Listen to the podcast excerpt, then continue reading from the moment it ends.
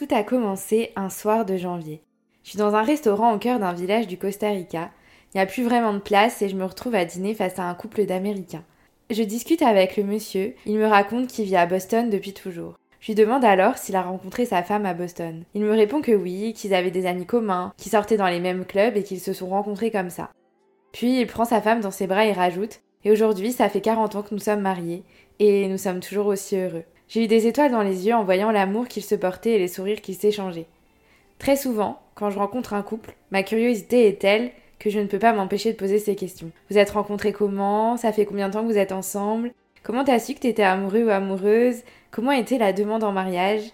C'est pour ces moments, ces échanges que j'ai eu envie de créer ce podcast. Parce que pour moi, l'amour, c'est quelque chose de beau, de fort et de puissant. Vous l'aurez compris, je suis une amoureuse de l'amour et je pense que si mes amies devaient me décrire, c'est l'une des premières choses qu'elles diraient. Et aujourd'hui, j'ai envie de partager les belles histoires que l'on me raconte, au plus grand nombre, pour donner le sourire, faire rêver, et vous embarquer avec moi à travers ces témoignages uniques et touchants. Alors bienvenue dans Yes I Do, le podcast qui t'emporte dans une vague d'émotions, de bonheur et surtout d'amour. Yes I Do, c'est le podcast pour rêver, vibrer et frissonner.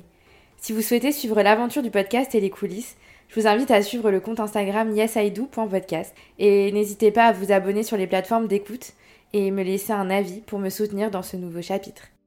On se retrouve la semaine prochaine pour le tout premier épisode.